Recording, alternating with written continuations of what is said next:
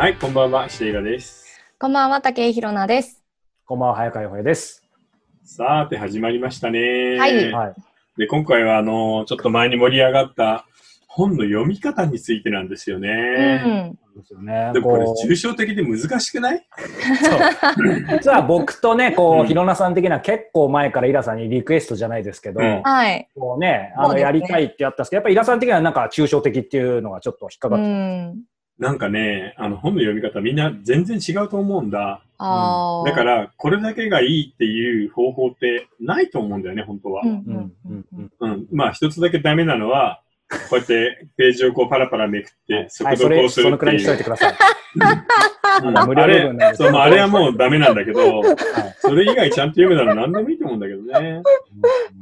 いや、その話聞きたいな。聞きたいんですけど、まあ、そその辺は過激になっちゃうと思うで。なんるほ。ど。いや、だってさ、あの、新婚旅行行くのにさ、弾丸ツアーとかする？しない。あことでしょ？本なんてこんな楽しいものをこうやって、はーって分かりましたとかって言ってるやつ、アホに決まってるじゃん。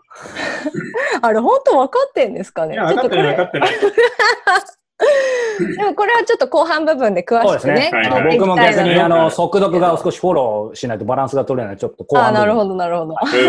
そんないやそんなフォローできるか速読のフォローできんの、うんどいや、いや、ね。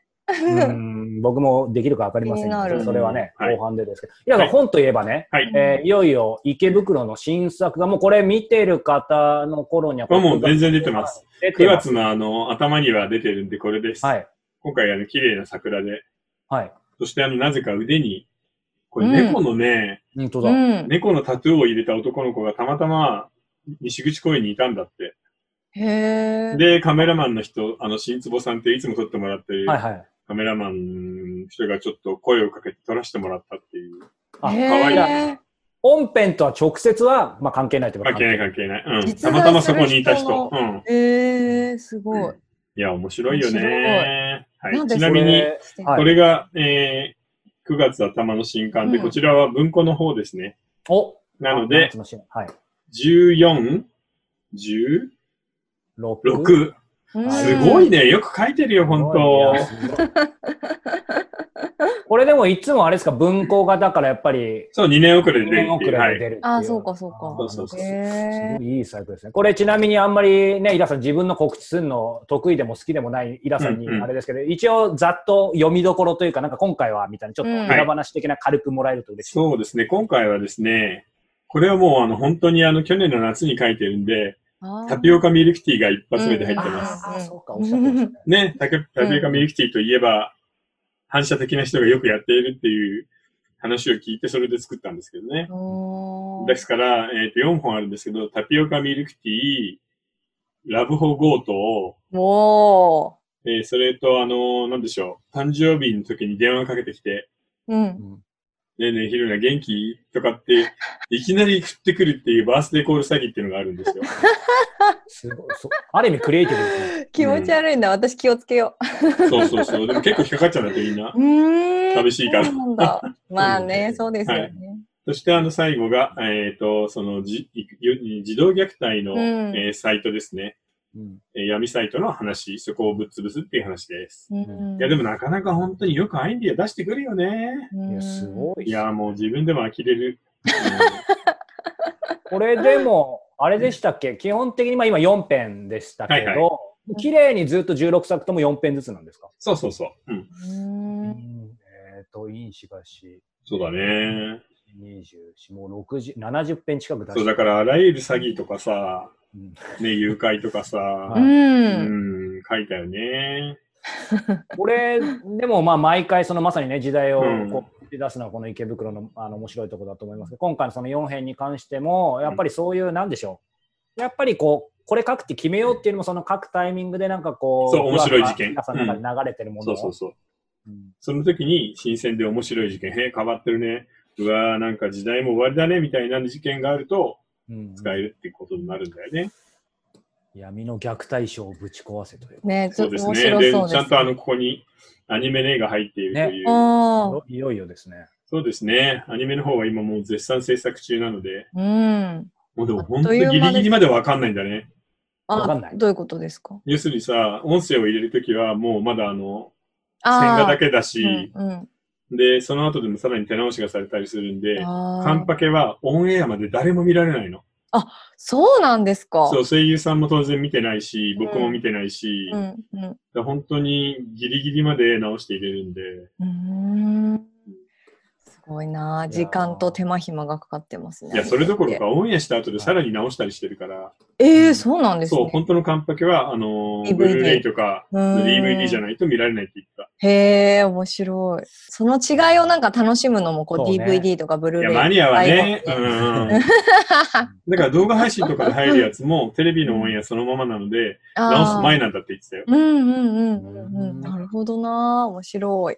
でも新刊といえば今回ね、あの、サイン会がほらできないじゃないですか。はいはいはい。うんで、ツイッターにも上がってましたけど、あの、サインしたものを各書店に大量にそう、あの、池袋の大きい書店4つ、純駆堂、朝日屋、三省堂、熊沢書店って4つあるんだけど、大型のやつが駅の周りに、うんそこ。に、あの、置いてもらうサイン本を大量に書いてきました。何冊？えっ、とね、文庫と単行本合わせて630冊。わあなの、で、早めに行けば必ずあると思います。ていうかもうでも今言ってももうないんだよな。9月2日からだから、ああそっ。か。そなるほどな。じゃあ、たまたまこう、イラさんのツイッターを見たラッキーな人が、う、そうだね。本屋さんに走る。まあ次回はね、こうね、本来のサイン会ができるといいですね、その次のシーズン。うんそうだね。うんまあでも来年だからね。なかなかわかんないよね、ほんと。はいまあ、そんな中で、えー質問ね、一つ人生相談いきましょう。はい話しておきましょう。では行きたいと思います。えっと、はい18歳の男性、大学はい1年生の方からいただいています。はい。えー好きな評論家などはいますか？いるとしたら名前と理由を教えてください。評論家なんて嫌いだという場合も理由を教えてくださいということです。なんかあるのかなこの本人は。いや、だからね、あのー僕そんなにさ、小説の評論家は、あの、読まないんだよね。ううんん。なので、例えば、あの、音楽評論で言うと、亡くなったけど、吉田秀和さんとか、うんあと昔の人だと、あのーまあ、文芸評論だけど、その人はまあ、純文の方ね、あの、はい江藤淳さんとか、はいはいはい。えー、あとなんだろう。まあでも小林秀夫は高校、大学の頃読んだよね。面白いなと思って。うんあと今別に評論家って、正直さ、評論家っていうもの自体が、その小説の世界で力がどんどんなくなってきてるじゃん。うん。で、批評家の人たちは、まあたくさんいるんだけど、みんな優しくて褒めてくれるだけなんで、みんなあんまり頼りにしなくなってるっていうとこあるじゃ。うんんうんだからなんか評論の世界も少し難しいなっていうのはあるよね。評論家がなぜ本の世界でこう、えー存在感というか力落ちてきてるんでしょうね。あのね、やっぱり本がエンタメの方に振り切ったからだと思う。うん昔はその、えー今の目の前の文学と社会の問題みたいなのをくっつけて、ね、小林秀夫でも、えー誰でもいいけど、えー唐谷さん、唐谷浩二とか、ね、はい。文学の評論で世界を切るって言ってたんだけど、小説がエンタメになってから、もうみんな、あんまり小説の方を見なくなって、社会問題とかをそのまま評論するようになったっていう感じになってるから、うん。その辺がやっぱちょっと難しいかもね。いわゆる昔の評論家って文芸評論家だったんだけど、うん。あーなんかあの評論家って聞くとどうしてもこうテレビで、あのに出てる人をちょっと想像してしまうんですけどえも、パって名前浮かぶ？いや浮かばないですけどなんかこうう偉そうに言ってるなっていう、ああ、あの人を思い浮かべちゃうんですけど、評論家ってもともとはそのなんでしょう本とかを読んでこの本はどういう本だっていうのをこうなんなんていうんですかそれこそ評論する人そうだのことだっね。たんですか、そうそう、どっちかっていうと、文芸評論家みたいなのが、あの、日本の評論の中心だったんだけど、今はそれが変わってきてるかな。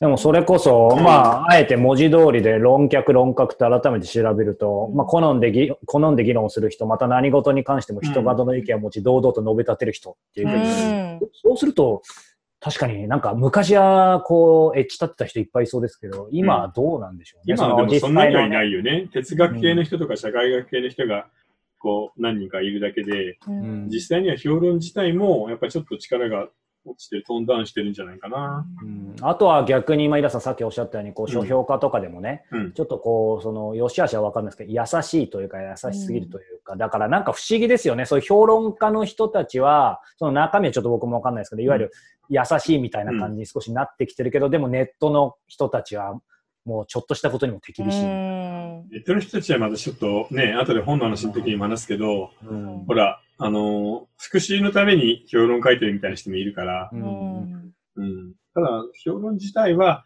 やっぱりちょっと、しょうがないよね。なんていうのかな。あの、何かを論ずるみたいなことが、だんだんとなくなっている世界なので、自分の信仰表明とかさ、自分の意見をだーって言っておしまいみたいな形のが多いじゃない、うんうんうんはあーこの論じないっすよね。そうそうそうそう、すれ違うことが多いから、うんい。論じるって要はディベートみたいなことですか？うーん、まあ、それもあるし、ある物事を好き嫌いではなく、きちんとね、順序立てて説明するってめんどくさいじゃない？そそういうことみんなやんなくなっちゃったんだよね。自分は、例えばね、トランプ支持ですとかね、民主党支持ですみたいなのはあっても、うん。それ以上のことになるとなかなかめんどくさくなってみんなやんなくなっちゃったっていう気がするな。うん。でもでも、大事だと思うよ。うんだから自分なりに好きなね、評会評論家がちゃんといて、その人を追っかけていく、その人がいいって言っている本をちょっと読んでみるっていうのはありだと思ううんですね。うん。うんですね。うん結構こう好き嫌いでなんか物事を考える傾向が強いじゃないですか今ってうん。自分は好き自分は嫌いってまあそれもある意味正しいのかもしれないですけど、うん。なんか平面的に物事を見るってなんか大事ですよね。そうだね。あの、いろんな角度から見るそうそう。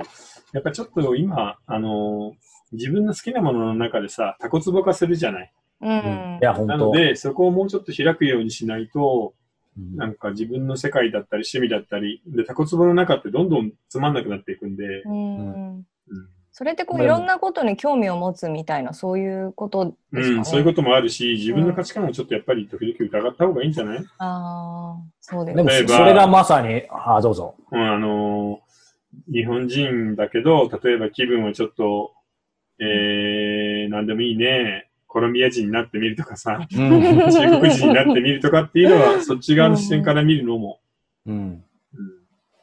うんそうですね。でもそれがまさに今日のね、テーマでもね、まあ本読むなんかもね、はい一つで。ただタコツボになっちゃうと、こう、この本しか読まないみたいになっちゃうからね。まあその辺も含めて、イラさんには聞いていきたいそうですねはいなるほど。うん。え、でもみんなどうやって選んでるね、今本は。うーん。どうぞ、ヒロさん。書店？書店、私はもっぱらもう本屋さんに行って、うんえーっと、最初の出だしですかね、読むのは。え、ジャケ買いとかする？ジャケ買いします。でえ、も、どんな、どんなデザインが好きなの？うーん、なんかパッと思いつかないですけど、こう、んなんだろうな。くく暗い感じのやつが好きかもしれない。いや、その辺が今難しくてさ、うん今、あの、ラノベの子が勢いがあるせいか、うん。文庫本なんかだと、これ例えば、今僕が持ってるのは僕のやつだけど、うんこれ割とシックで大人っぽいけど、はい、はい。ほら、あ、シックってラストっ言えばいいのか。ぽいのが多いじゃない。はいはいはい、多いです、多いです。ね、うん写真がすごい少ないし、うん、写真のやつ少ないですね、そう、確かに。だからちょっとなんかあの、ジャケット全体も少しね、子供っぽくなってるんで、うんそこら辺も少し気になるよね。結構そのなんかあんまり好きじゃい。ないんだけど、やられちゃうんだよね。やっぱ そのジャケットで、うんの傾向って意外とありますよね。あるあるあるそうイラさんが好きじゃなさそうな本の内容のやつって、うん。大体絵っぽいジャケットが多い気がしますね。ああ、まあいろいろだけどね。は一概に言えないですけどね。でもすごく大事だと思うん。う。こういうふうに、その、表紙が持っているイメージとかそうです、ね。うん想定はね。例えばこれで、いくつぐらいの人に向けてデザインしているのかってわかるじゃない。ああ。だから、そういうのを見た感じは本当に大事だよ。うん。うんえ、そうすると、ちなみにその池袋っていくつぐらいの人が、いや、これはね、実タはねーゲット、っていうのも変だけど。あの、書き始めた頃のデザインのテイストからすると、20代、30代だったとやっぱり思うんう。で、今もそのデザインのトーンは変わってないよね。うん。うん。当然まあ20代、30代の人も読めば、僕らみたいにそのまま一緒そうだね、40に年取って代、50代も読んでくれてるんで、でも少なくともなんかタトゥーのアップからしてさ、おじいちゃんおばあちゃん向けではないよね。確かに、ファンキーなおじいちゃんおばあちゃんがいるかもしれない。に。うん、でも、あとはタイトルですかね。タイトルと、そうね。表紙、タイトル、最初の出だしかな、私は。へえ。はい。何が書かれているかみたいな内容のことは考えないの？うん。内容はあんまり気にしないかもしれないですね。そっかそっか。じゃあ、あとはそのフィーリングと出だしの感じだけで見るんだ。そうですね。はい。うん。え、洋平くんどう？僕はまあちょっと特殊かもしれないです。完全やっぱ人ですよね。まあ仕事だったらやっぱりこの人ってあったらその、うんもうその人を読んでいくのもあるし、プライベートだとしても、えーまあ何かのきっかけでたまたま最初に知った一冊の中に出てきたその人がこの本も例えば面白いとか言ってるのを横にこう横断していくみあたいな。面白い。うんうんうん。いや、でもそれがね、一番いいと思うな、僕うんも。うんうん。で、例えば、何かを誰かが、まあ、紹介してるじゃん、何かの本を。うんで、これはすごく面白いって褒めてるけど、あの、それってさ、書評家もとか評論家も頼まれて書いてるから褒めざるを得ないじゃない。こうやって解説がついてるから、はい最後に。うんうんこういうふうにね。はいなので、その本と並べて、こういう他にも面白いのがあったよねっていうので、2単名前が出る。本があるじゃない？うん。あ、これもすごく、これも面白かったけど、これと同じ傾向の本で、この人とこれ、あの人のこれみたいなのが面白いみたいなのが書いてあったら、そこは必ずチェックするようにしてる。うん。その時は本音が出てるから、書き手の。今、原稿料をもらって褒めてるけど、ーそれのいいところで似ていて面白いものっていう時に必ずパッて名前が出るってことは、うん。いいものなので、うんうん。そういうのをチェックするね。そうそうそう。だから、イラさんおっしゃってる、なんか僕なんかそもそも元元イラさんにインタビューさせていただいて、最初も自分のやってた番組で、人生を変える一冊っていう番組で、自分がこの人面白いって思った本著者にまず会いに行って、その人自体の人生を変える一冊も聞いて、うんそこからまた会っていくみたいな。だからやっぱ人ありきが面白いですよね。そうだね。やっぱり、それと、その人の性格とかさ、文章の立ちが気に入れば、どの本も面白いもんね。うんそうなんですよね。うんそうそうそう。ただまあ、その一定の人だけほ、この人面白いって掘っちゃうと、こう、そう、狭くなっちゃうんで、そこから横に広がるようにはかなり気をつけて、うんまあ難しいですよね。まあそう横に広げるのって難しいんですよね。だから、でも本当に一本だと思うね。短編でも、まあ、本一冊でもいいんだけど、何か一個気に入るものがある、あ、自分に合うなっていうものがあれば、その人の本は全部読めるので、うんそういう意味では最初の一個を知らない人を必ず定期的に読むようにしておくっていう習慣は、本を選ぶ上では必要。うんみんな、ちょっと自分に慣れがある好きな作家のものばっかり買いすぎだと思うんう。もっともっと広げないと。うんそうです。ね。特に年を取るとそれがうんと激しくなるんで、いつまでも、まあな、ね、名前出したらあれだけど、例えば、若い頃からずっと赤川次郎さんを読んで、ずっと赤川さん読んでるっていうのは、やっぱりちょっともったいないから、うんもっと広げないとね、新しいそれは赤川さんんうんぬんっていうよりもね、もったいないってことですね。そう、みんな、だから読書習慣だけで読んじゃダメだよってことだよね。うん常に新しく広げる。それも小説だけでもつまんないから、いろいろね、うんあの、哲学、文化、経済みたいなのをどんどん広げていくっていうのを、いつも気にしながら読んでおく。できればそれぞれのジャンルで、新しい動きではこういうことがあるあるんだっていうのが分かるように、うんちゃんとこう、点を打っておくっていうのがなんか大事だと思うんだよね、本選びは。うんなるほど。でもそう思うとあれですよね。なんか、うん。が小学校とか中学校の時って必ず夏休みって読書感想文書かされたじゃないですか。はいはいはい。で、だから自分が普段読まない本を読まされてたから、なんかそういう意味では、うんこう広がる一つの要因だったのかなってなんか。そう、だからねもう一つあるんだよね。うん一つはそうやって幅広く読むっていうのもあるし、うんもう一つは、もう何でもいいのよ。あの、ハーレクインロマンスでも、異世界ものでも、ミステリーでもいいんだけど、そのジャンルのものをともかく500冊も1000冊も読んでみるっていう。なるほど、なるほど。ジャンルでくくるパターンですね。そうそう、それもまた面白いので、ややっぱそれぐい。らいね、あのーちょっとお勉強でじゃなく、面白くてたまんないっていう感じで読む方が身につくんだよね。うんうんうんうん。なるほどな。あのー論語の中にあるじゃない。えーこれを楽しむものにしかず。うん要するにどんな道でも、それを楽しんでコツコツ続けてる人にはかなわないよ。それが一番いい方法だよっていう。うんうんうんうんうん本でも本当にそれが言えるので、はい。勉強の本ももちろん大事だけど、自分の趣味で大好きなものも BL 大好きだったら BL、壁一面 BL にすればいいんじゃないかな。うんね なるほど、なるほど。はいまあそれもね、いいですよね。まあ今ね、こう選び方と読み方、まだ導入とは思えないほどいろいろ本ね、当ですね。ポイントをいただきましたが、まだまだあのね、えーリスナーの方からも、えー、と質問もいただいているので、うんはいえー引き続き本の選び方、読み方、えー完全版というか後編は、えーこの後ニコ動の方のこはいちら URL からお届けしたいと思います。それでは、えー後編でお目にかかりましょう。はい、では後ほど。はい